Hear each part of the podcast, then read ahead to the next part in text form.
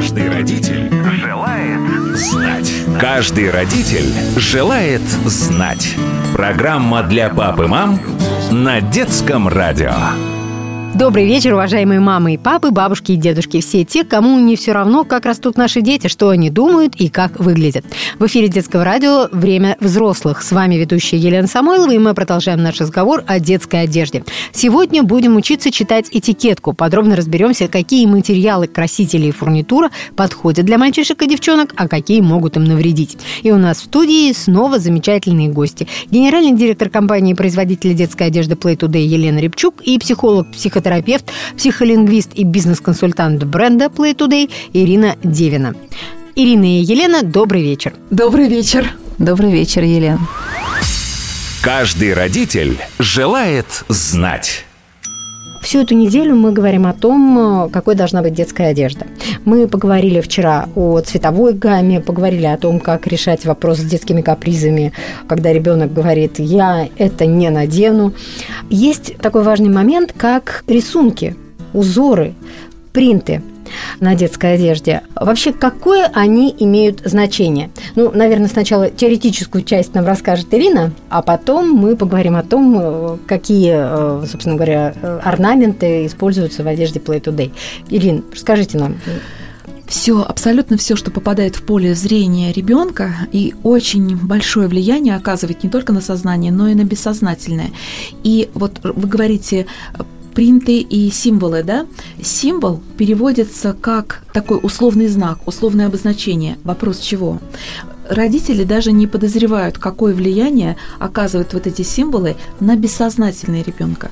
Ну, представьте, если, например, вы ребенка окружите символами э, зла, ну, как я сейчас не буду называть эти ну, символы. Страшными мордочками, например. Ну, например, да, например, мордочками. Но даже безобидный значок, который э, в коллективном бессознательном воспринимается как символ зла, и ребенок будет расти вот окруженный вот этими значками, они влияют на его бессознательное. А ребенок, он же еще, в общем-то, мало осознает, да, он мало понимает, особенно маленький. Поэтому именно вот те узоры, которыми мы, или принты, которыми мы именно одежду, детскую одежду наделяем, они очень важны для восприятия ребенка. То есть они влияют. Вот даже в психологии есть такое понятие, как аудио и видеозагрязнение. Это когда, знаете, идет какой-то шум посторонний, это аудиозагрязнение. Или вот все замечательно, все хорошо, но вот вы всегда проходите мимо забора, на котором что-то написано. И мы не понимаем даже, какое значение вот эта надпись, как она повлияет, какое значение имеет и как она повлияет впоследствии на ребенка. Поэтому это очень важно. И вот в нашей компании мы уделяем этому большое внимание. А есть какие-то особые принты, которые наиболее положительно влияют на детское развитие? Есть знаки и символы, в которых изначально заложен глубокий какой-то некий философский смысл – да, например, у нас есть такие солярные, я просто внучки покупала именно солярными принтами.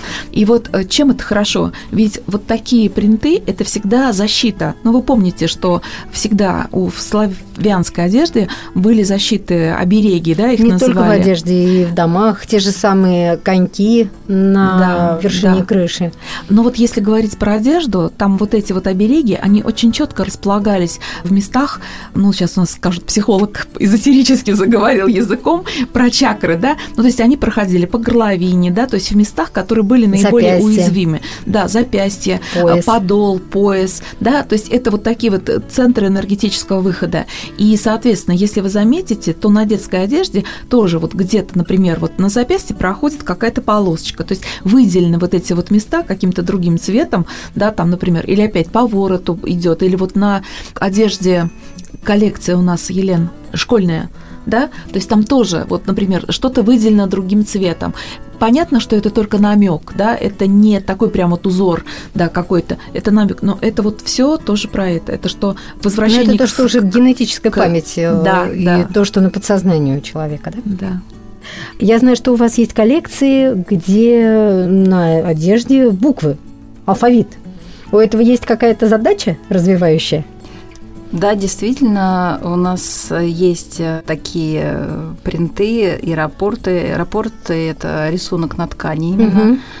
для детей возраста 4, 5, 6 Ну, вот когда им интереснее всего узнавать, а что это за буква, да? Да, это как раз э, используется в виде таких вот локальных принтов, и мы часто туда добавляем действительно буквы алфавита, чтобы дети могли их изучать там английский алфавит или, э, ну, как правило, да, у нас используются, или какие-то надписи, которые дети могут читать, ну, те, кто там вот изучает, например, английский язык. А для подростков э, это последние два года это такой тренд э, в одежде, именно использование шрифтовых принтов и рапортных тканей со шрифтами. Как правило, вот для подростков э, используются такие, скажем, мотивирующие э, фразы. Лозунги. Э, да, лозунги. Там стремись к чему-то, там у тебя все получится, ну что-то такое, да. И, соответственно, да, действительно, мы вот такие фразы применяем и используем в принтах. А можно ли с помощью орнамента, принта помочь э, подростку скорректировать недостатки его фигуры. Подростки, они ведь растут неравномерно, и у него вот руки длинные уже, а, например, там что-то еще не выросло. Он может с помощью вашей одежды каким-то образом э, корректировать свою фигуру? Ну, это, наверное, больше возможно корректировать не с помощью принтов, а с помощью конструкций. Да, угу. конструкций. Да, действительно, можно. Вот мы, например, даже, допустим, часто, вот мы говорили про запястье, да, мы часто на запястьях используем такую отделку, которая немножко собирает рукав, потому что у детей действительно руки могут быть разные, только короче, там длиннее. Плюс еще такой важный момент, что родители часто покупают детям одежду на, на вырост. вырост. Да, и вот мы как бы мы это знаем, и мы это тоже учитываем. И как раз используем вот такие как бы резиночки или какие-то окантовочки, которые немножко подсобирают рукав. Как бы можно купить эту одежду на вырост, и она не будет смотреться как, как на вырост. Она будет выглядеть хорошо, даже несмотря на то, что, а, соответственно, она куплена на вырост, потому что сейчас модно оверсайзные конструкции, и вот она так будет, в общем, неплохо смотреться. При этом рукав не будет спадать до пальцев и будет вы, выглядеть э, как будто его как раз. Давайте подробнее поговорим о материалах, о красителях, о фурнитуре, о всем том, что, с одной стороны, и делает одежду красивой, да, то, что отвечает за ее комфортность, за ее удобство. Бывает так, что э, родители купили ребенку красивую одежду, недостаточно внимательно почитали этикетку. Или, например, производитель не написал на этикетке правду. Там неудачные материалы. Ребенок потеет, ребенку жарко или ребенку холодно.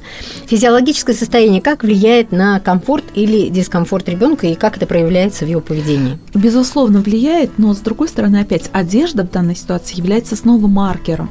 То есть, что можно вот узнать, когда ребенок, например, ведь одни дети очень часто жалуются на то, что им там где-то что-то колет, жмет, а другим вроде бы то же самое и все нормально. В этом случае мы говорим об интро и экстраверсивности ребенка. То есть на что, вот где центр, фокус внимания у ребенка. Если он у него постоянно на нем, на своих ощущениях, тогда ребенок, он будет тестировать вот все, что он чувствует в данную секунду времени. А другой ребенок, вот он абсолютно вовне.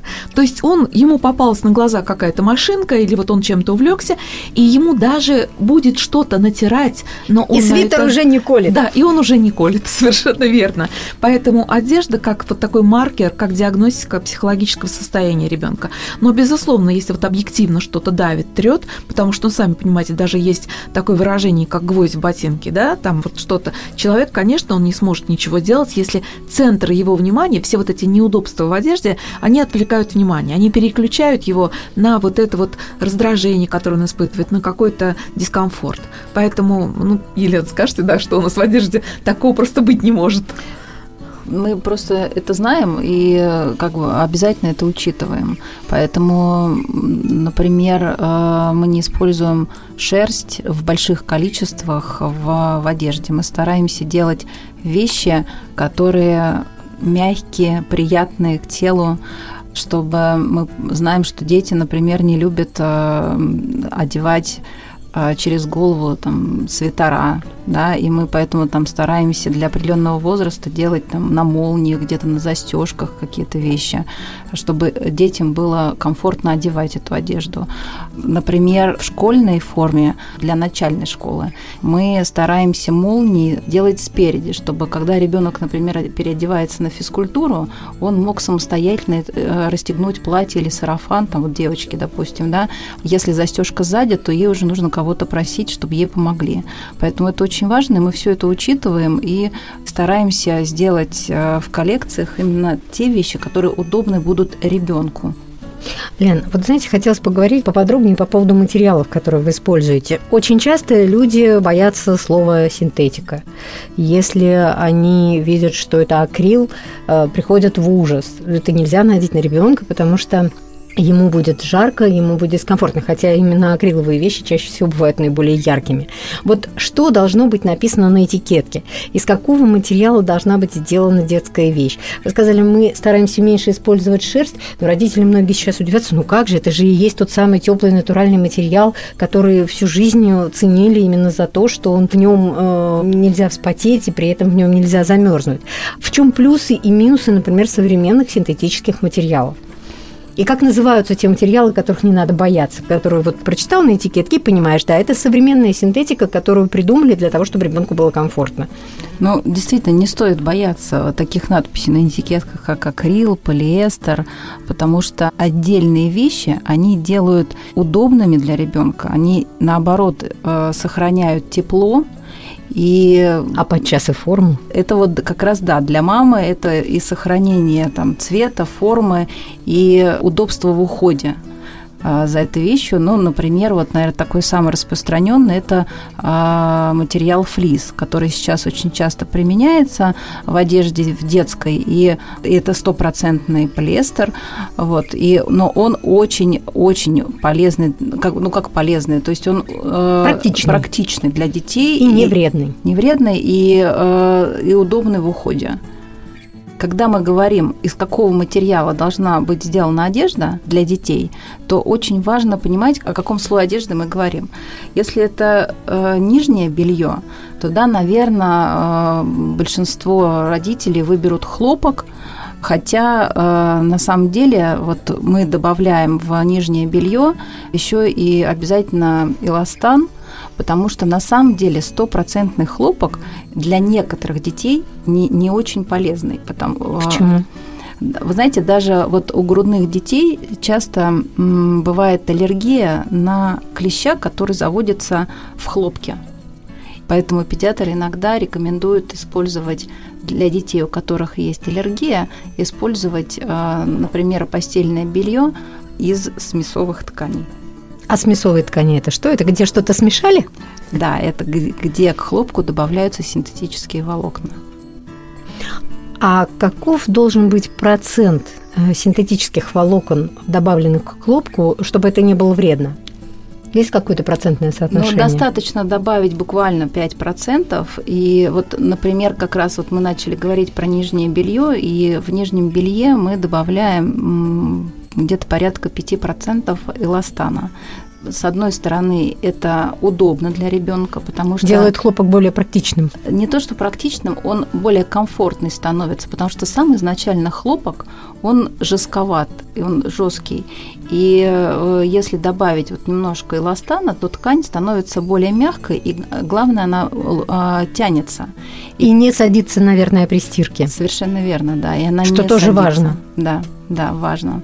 И как бы вещь становится более э, долговечной, то есть ее можно э, дольше носить, и э, с ней ничего не будет происходить. Так, с хлопком все понятно. Есть какие-то еще недостатки у хлопка, о которых, в общем, широкая публика не очень много знает, но которые могут вызвать проблемы? Ну, как я уже говорила, что вот у некоторых детей бывает аллергия на хлопок. Просто он действительно э, немного жестковат, э, бывает, бывает. И на этом заканчиваются его недостатки. Да, наверное, да. Так, хорошо. Вискоза в детской одежде. Вискоза – великолепный материал, мы его тоже используем, особенно в вязаных изделиях, э, в каких-то летних материалах, вот в летней одежде. Но это такой, это как бы не, это не синтетический материал, вот, и, в принципе, он соответствует вот требованиям гигроскопичности, которые есть э, в детской одежде. Вискоза хороший материал. А, ну и шерсть, о которой мы уже поговорили, в чем ее минусы, а в чем ее плюсы? И как вы работаете с шерстью? На самом деле, вы знаете, мы в детской одежде, как я уже говорила, мы мало используем шерсть, потому что шерсть э, – это, безусловно, натуральный материал, но он не очень комфортный для детей. И поэтому есть много других материалов, которые как бы по своим критериям не хуже шерсти, вот, то есть они и греют э, великолепно. Ну, кстати, те же, тот же акрил, вот он, в принципе, не, греет хорошо. И но акрил, э, под ним кожа очень плохо дышит. Мы Или не, это не современный акрил? Мы не говорим, мы не говорим, что это стопроцентный акрил, да. Как правило, изделия которых добавляется акрил, это как раз смесовые, uh-huh. то есть из, делаются из смесовых тканей. То есть там вискоза может применяться, плюс акрил, плюс эластан. То есть это несколько компонентов, которые как раз и, ну, скажем так, делают сбалансированным вот э, одежду, и ее можно, ну, как бы и для ребенка в том числе, то есть она не, не, там, не такая вредная, да, может быть, если это, конечно, стопроцентно акрил будет, то да, акрил плохо дышит, и ребенку в, не, вот в стопроцентном акриле будет некомфортно. Не, не Но э, мы говорили о том, что вот дети, э, кому-то бывает жарко, кому-то бывает, наоборот, холодно. Это вот как раз тоже очень зависит, это все очень индивидуально. И есть дети такие жаркие, скажем, да, которых надо, наверное, да, лучше одевать как бы вот э, в какие-то более легкие да, там ткани. А есть дети, которые мерзнут э, постоянно. И вот, например, тот же флис, о котором мы, опять же, тоже говорили, вот он для них, наверное, самый такой, э, зимой особенно, самый хороший материал. Бытует мнение, что лучше всего э, брать для детей натуральные материалы. Например, для теплой одежды шерсть. А, однако все чаще звучит мысль о том, что натуральные материалы далеко не так хороши, как то, что придумали для нас химики и создали для нас какие-то синтетические материалы. Вот когда э, родитель выбирает для ребенка одежду, на что надо ориентироваться с точки зрения ткани, из которой оно сделано, с точки зрения материала? Синтетика, не синтетика, какое сочетание, например, там, не знаю, полиэстера и шерсти, вискозы, хлопка, лайкры. Вот как сориентироваться родителям, не профессионалам в этом вопросе, в таком богатстве, собственно говоря, материалов, из которых делается одежда. Что должно быть написано на этикеточке? Как мы уже, и говорили, не стоит бояться э, таких названий, как стопроцентный акрил или стопроцентный полиэстер. Важно то, какие свойства есть у этого материала. И важно для детей два э, свойства материала. Это такие, как гигроскопичность и воздухопроницаемость. То есть гигроскопичность – это то, а, как материал отводит влагу, соответственно, воздухопроницаемость – это насколько этот материал дышит то есть как, как, насколько он является дышащим. И с этой точки зрения получается, что шерсть, э, в общем, не самый идеальный материал, потому что она, когда ребенок активно двигается, потеет, то шерсть намокает и очень плохо сохнет. А в то время как, например, флис, который полностью синтетический, он очень быстро сохнет, пропускает при этом воздух, и ребенок так сильно в нем не потеет. Да, флис, если сравнивать э, шерсть и флис, вот, ну, я предпочту флис, потому что действительно флис является дышащим материалом, и при этом он действительно быстро сохнет. И если вдруг что-то пошло не так на прогулке, то ничего страшного, флис он очень быстро высохнет, и ребенок будет чувствовать себя комфортно. Шерсть, да, более сложный материал. А как родителям понять, каков уровень воздухопроницаемости материала, гигроскопичности его. Вот как, как вообще обычному родителю разобраться, этот материал пропускает воздух или нет, дышит он или нет? Вы знаете, мне кажется, что родителям не нужно в это так глубоко погружаться и разбираться, потому что у нас в стране существуют определенные ГОСТы, которые регламентируют производство э, именно детской одежды, то, что одежда должна производиться вот как раз с определенным уровнем гигроскопичности и воздухопроницаемости. Поэтому... А это каким-то образом отражается на этикетке, что одежда сшита по ГОСТу? Вы знаете, не всегда на этикетках пишут, что одежда соответствует ГОСТу, но это не значит, что она не соответствует ГОСТу, потому что вся детская одежда проходит сертификацию, и как раз э, вот именно сертификация, она определяет э, соответствие одежды ГОСТам. И, кстати, в этих сертификатах вся эта информация по уровню гигроскопичности, ее можно найти. Поэтому... Ну, то есть вот родитель обычный, если он покупает, он должен просто понимать, что это такое место, где этот сертификат действительно спрашивают у производителя. Ну, не секрет, что есть производители, которые не все соблюдают. Да, есть, э, а есть производители, которые вообще ничего не соблюдают. Что должен понимать родитель, куда он тогда должен идти за такой одеждой, э, где э, спрашивают сертификат? Вы знаете, иногда на этикетках пишут, что одежда соответствует ГОСТу. Иногда там пишут э, на этикетках, что товар сертифицирован. А также есть э, на некоторые виды одежды была введена маркировка. Вот государственная маркировка существует, которая также это в виде, она на этикетке распол, э, как бы располагается в виде QR-кода, и э, это тоже как знак подтверждения того, что одежда сертифицирована. И плюс, если родители покупают одежду в магазине, они всегда могут попросить сертификат а, на детскую одежду и посмотреть, э, соответственно, ну, что одежда, да, она действительно сертифицирована, сертификат существует на эту одежду. Если сертификат существует на одежду, то можно быть уверенным, что что одежда соответствует всем вот тем э, качествам, о которых мы говорили. Ну и самое главное, покупать детскую одежду надо в проверенных местах и от проверенных брендов. Э, да, это безусловно. Каждый родитель желает знать. Друзья, время нашей программы, к сожалению, истекает. Напомню, сегодня у нас в гостях были генеральный директор компании-производителя детской одежды Play Today Елена Репчук и психолог, бизнес-консультанта бренда Play Today Ирина Девина. Завтра мы встретимся снова и продолжим разговор о практичной и эстетичной одежде для детей. Подробно поговорим о том, какой она должна быть для осенне-зимнего сезона и для весенне-летнего. На что обратите внимание, чтобы в холодное время ребенок не вспотел и не замерз, а летом его кожа дышала дышала и не перегревалась. На сегодня я, Елена Самойлова, прощаюсь. Если у вас есть вопросы, касающиеся воспитания и здоровья детей, оставляйте их на страничке нашей программы на сайте детифм.ру. Кстати, там же вы можете еще раз переслушать все выпуски программы, которые уже были в эфире. Более того, послушать этот и другие выпуски программы «Каждый родитель желает знать» можно в любое время на популярных подкаст-платформах. Просто заходите в Apple подкасты, подкасты ВКонтакте или Яндекс Музыку, пишите в поиске «Каждый родитель желает знать» и слушайте. Не забудьте подписаться на подкаст, чтобы чтобы не пропустить новые выпуски. И помните, что детское радио можно слушать вместе с ребенком практически везде. Мы всегда рядом с вами, не только в эфире, в телефоне, в автомобиле, но и дома, в умной колонке. Просто скажите своей умной колонке «Включи детское радио» и слушайте нас, когда захотите. Друзья, до встречи, всем хорошего вечера. Каждый родитель желает знать. Каждый родитель желает знать. Программа для пап и мам на детском радио.